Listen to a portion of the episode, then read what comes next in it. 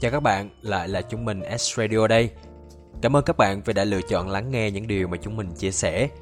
Podcast hôm nay chúng mình muốn kể cho các bạn nghe một câu chuyện về mùa hè năm 20 tuổi, về những rối bời của một bạn trẻ trong những ngày dịch bệnh hoành hành.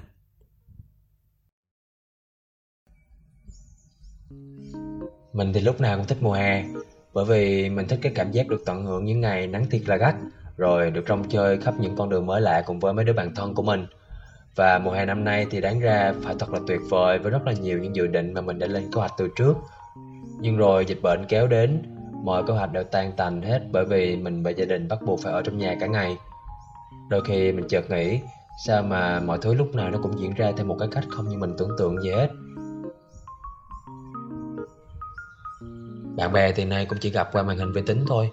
Rồi những kèo hẹn hò ở quán cà phê ưa thích cũng đành phải gác lại, vì đứa này đứa nấy về nhà tránh dịch hết trơn rồi. Mình cảm thấy mệt mỏi và chán nản dữ lắm chứ. Nếu như trước đây chỉ ước gì một ngày có dài hơn 24 tiếng để mà có thể làm những điều mình muốn, thì giờ đây mỗi ngày với mình trôi qua như cả một thế kỷ vậy. Mọi thứ nó cứ lặp đi lặp lại, từ cái việc ngủ dậy, ăn cơm, rồi lại đi ngủ, rồi lại ăn cơm. Và đối với một đứa chân đi như mình á, thì cái việc ở nhà như vậy chẳng khác gì một cơn ác mộng cả. Nhưng mà các bạn biết gì không?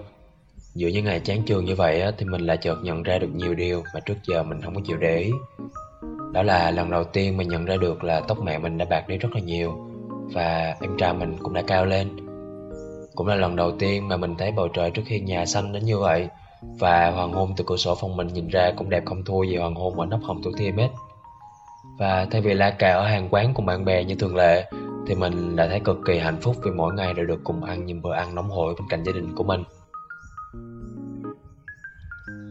Mình đã có thời gian để nói với mẹ đủ thứ chuyện trên đời, rồi cùng mẹ làm món bánh mà cả nhà yêu thích nữa.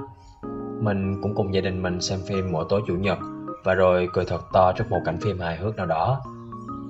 Mình cũng dành ra 15 phút mỗi sáng để mà ngắm nhìn những hạt giống mẹ trồng ở sau nhà. Chúng nó đang lớn lên từng ngày. Rồi cũng lục lại từng quyển truyện tranh mà hồi nhỏ mình cực kỳ thích, và nằm dài cả ngày ra để thưởng thức lại như hồi xưa. Sau nhiều ngày trôi qua thì mình mới nhận ra được một điều, thì ra là cũng đã lâu lắm rồi mình mới lại cảm thấy thanh thản và nhẹ nhàng đến như vậy. Cuộc sống của mình dù trôi qua chậm hơn, nhưng mà mỗi phút, mỗi giây đều trọn vẹn và bình yên đến lạ kỳ.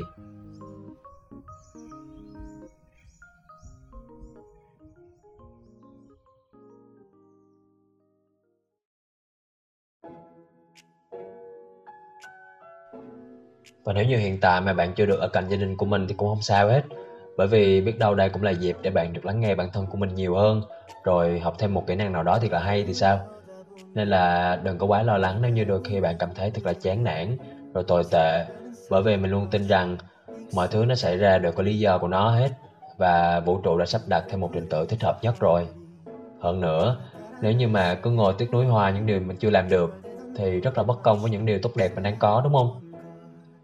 Mùa hè năm mình 20 tuổi, mình đánh mất đi những ngày tháng nồng nhiệt của tuổi trẻ.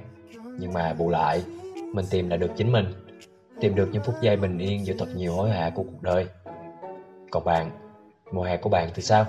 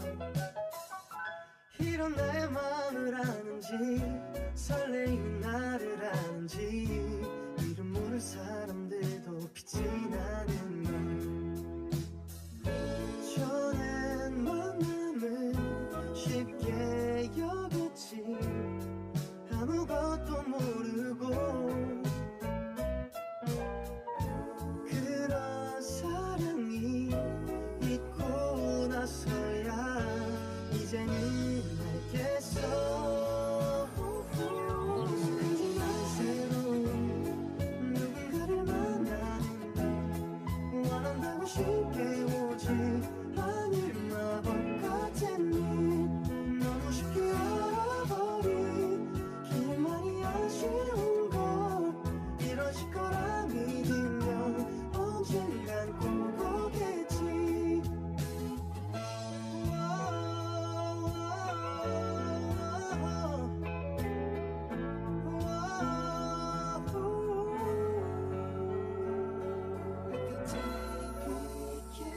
익숙함이란 이유로 너무 쉽게 생각했던 지나친 많은 인연들 다신 오지 않겠지 힘들어도 알고 싶단